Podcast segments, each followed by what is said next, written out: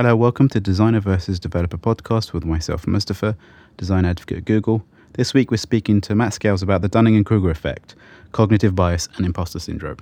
Hope you enjoy this.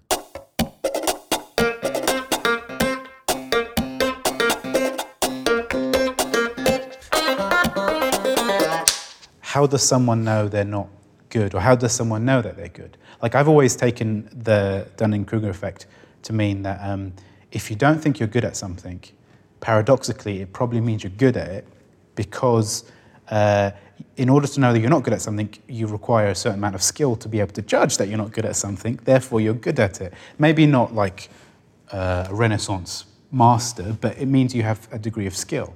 Sure. Um, so, I mean, In order to be good at something, you need to practice that skill. But in order to judge whether you are good at something, you just kind of need experience. Um, so if you work in software development for a long time and you don't exercise your design skills, you can still understand that you are bad at it over time. Like you get a more and more sense of just how bad you are. Whereas if you actually exercise those skills, you will, you'll get even more experience and you will see how bad you are compared to your idea of perfection. yeah. So you, you are a much better designer, but you still think you're bad because you know how good you could be. Um, it's only people who have neither the skill nor the experience that think they're any good. Yes. Or at least that's what the Dunning-Kruger Yeah. uh, theory is. I mean, um, what do you think stops developers from really wanting? Because I mean, this is a common thing. Why don't you do design? I'm terrible at design, or what? Like when we do design sprints, it's like you tell people that at one point uh, you have to sketch, and everyone panics. I can't draw, but it's like you can if you try a little bit. Like, what do you think stops someone from taking? I mean, because a lot of the videos that we've done, sort of like this designer versus developer, has su- summarized why does one person, what stops someone from doing something? Like, what is that imaginary wall? I think that is the the gap between skill and experience. If you if you work in software development, um, you will you'll come to understand what a good design looks like just by working with designers who are good. You will see designs that work, see designs that don't work. You'll get a good feel for what works, and then if you try that yourself, it won't be as good. You'll know from your experience that your that your design is not is not good enough, and um, or at least feel that it isn't good enough, and that will put you off from trying in the future. There's no point. I can't design. You know, I shouldn't. I shouldn't even bother. Um, so the the thing that a developer needs to do if they want to be if uh, uh, to be able to do the design at the same time is just practice. Just do it. Do it even though you know that it's bad.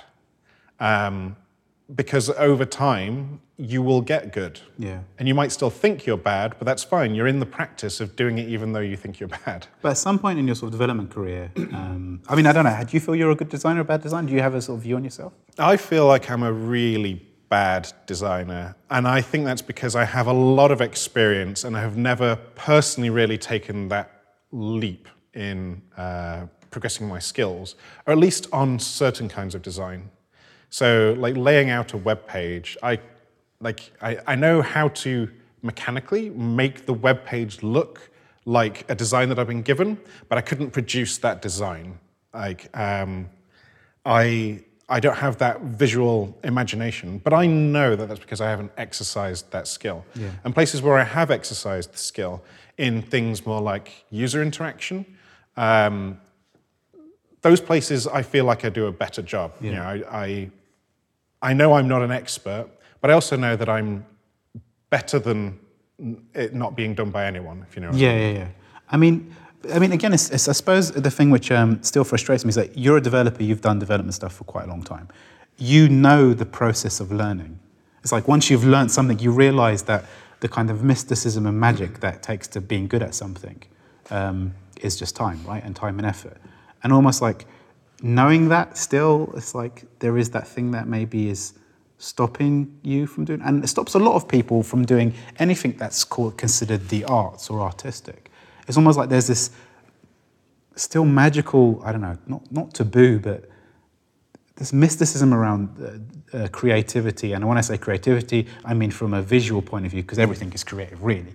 Um, and I'm trying. The, the thing that I always struggle is, is trying to break down, trying to break down that wall of mysticism. That no, it's just graft. Um, so, if everyone grafts, and if developers graft even more, um, it's almost uh, destroying myself because if a developer could design, that's it. I'm done.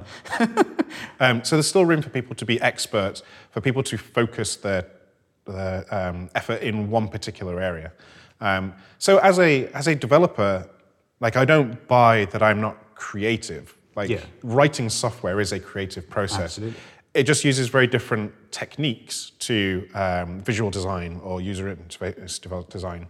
Um, so uh, it's not the creativity that I feel that I like. It's just that time served doing the designs, seeing what was wrong, and going back and doing it. Like you know, just practice, practice, practice. because it's all about graft. I mean, you say like John Cleese talks about this. It's all about creativity. It's just about doing it. Like when he was working on Monty Python, when they first asked the the Pythons, what, what what's the show going to be about? It's like we don't know. We haven't even started. So how can you? It's it's a very it's a preposterous question to ask. Although, from a uh, sort of uh, technical uh, company startup world, is like someone said, or in a big company like Google, so, so what are you going to do? I don't know yet. I haven't done it. It's a very weird type of thing to say, but so I mean, yeah, I do uh, agree that um, creativity, like there's a lot of creativity in coding, but it's like, what is that thing that that stops someone from wanting to explore? So I mean, there are, there are there are several reasons. One is that um, so in in my own case, I became a web developer by starting as a back-end web developer. So I was writing server-side components. There was no visual part to that. Someone else did all the front-end engineering. So I wasn't even like attached to the design. Yeah. Like I didn't even have to implement it. And I gradually, I've gradually worked my way up the stack through to front end. And now I have to deal with designers. And I have, I know that my expe- expertise lies in one particular area, in the engineering part. And I can see and appreciate a good design because I have been seeing them for a long time. And I know that I'm not I'm not going to be, I'm not going to produce something good there. And so there are several reasons why I might or might not want to go on to be the designer. Uh, One is just um, like practicality. If you have a designer that you can lean on, you know, why not? I mean, that, that, is, a, that is a perfectly valid choice um, to say, you know, I don't have the skills, and rather than spending time getting those skills, I can just take someone who does have those skills and we can build a symbiotic relationship. Um, I don't think that's necessarily good long term in your career. You should have some design skills. You should have at least an understanding of what the designer is doing. You should do some stuff. So, I mean, I create terrible designs, but I, I do create them every now and then Yeah. Uh, in my own projects um, so that I'm at least doing something in that area. I also know that I, my time is limited, and I could spend the time honing my craft as a developer or as a designer. And for a lot of people, um, the choice will be just to stick with what you know. It's, uh, it's not even about like natural ability. I think it's purely about comfort zone. Yeah. Um, a developer knows that through experience that they can get better as a developer through that um, process of just practicing. Whereas as a designer, all they know is that they're bad at it. um, so yeah, I, I know that I will get better as a designer if I try. And for me, it's just been that I've never particularly had the impetus to try, at least on visual design. Um, though more recently, I have been actually trying to be a better designer in less visual things. Like the VR stuff you've been working on, it's more interaction design. Exactly. So, uh, working uh, with WebVR, I have to uh, place things in a scene so that they uh, will make sense to the viewer. When things could be out of your line of sight, you need uh, you need to draw people's attention to the correct things. You need to make think, sure that things it's obvious how to interact with things. You need to design your experience, understanding the limitations of uh, like the hardware and things. You don't want to have someone spinning around too fast. You don't want to have someone moving too much if the if the headset isn't going to record the movement. Because there's a lot of things that will just make the, the user feel ill. So you have, you have design constraints as well as technical constraints, and you have to work to those. So that is, you know, even though I still don't feel like I could lay out a nice looking web page, I am still having to become a designer. Just An experienced designer because just by the nature of it's such a new thing. exactly, and I guess that actually is the was the liberating thing is that there are not very many people doing it. Yeah. I have less to compare myself to. So even though I'm probably just as bad at it as I am at the any other kind of design, it's less obvious to me, and so I don't feel as disheartened. I guess the trick is just to plow on when you are st- when you're bad, and uh, it's easier at the beginning of your career because you don't understand that you are bad. And also, you've got the, the, so much patience in the beginning, and at the end, you think, well, there's more to this stuff. you have fewer bad habits as well. Yeah. Um, so I suppose this. Uh, I mean, for me, again, it's, it's always the struggle. I mean, I can concede that um, it's time, right? And it's, it's, it's your motivations. And at the end of the day, if it makes sense to not do it, but I still like the, the, the burning thing in me is like, no, everyone should be a designer. Let me turn that around to you. What stops you from honing your development skills? I mean, I know you, you actually do have development skills. You have better development skills than I have design skills. but you've chosen to focus somewhere.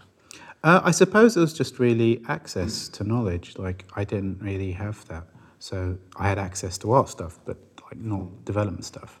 Um, and for me, I mean, I've always been obsessive throughout my whole career to learn anything. Like you know, when I was in art college, it's like, oh, there's this performance play. Do you want to go? Yeah, sure. I've always said yes, which I don't, which surprises me. Like people like saying no because there's like the fear of the unknown, and I think one of the things of being um, a designer is when you have that sick feeling in the pit of your stomach of fear, that's usually a good sign. Um, but I can understand that for some people that's uncomfortable. Um, but I guess I always want to say, you know, it will be fine. You just have to do it and graft. So, you know, And I guess you also need the, the, the feeling of safety to put yourself out there with something that um, you're pretty sure isn't going to be good, but to be able to put that design out to your team and say, look, here's what I came up with, and we can work on it in the future without feeling like you're going to be mocked or ridiculed by your teammates. Yeah. Um, so just having a supportive team uh, can help yeah, as well. no, absolutely. You I- need a culture of um, accepting that people aren't good at everything. One of the cruel things of industry is people can be very judgmental very quickly. And I suppose what we're saying is it does take time, um, but people to not just have patience in themselves, but in other people as well.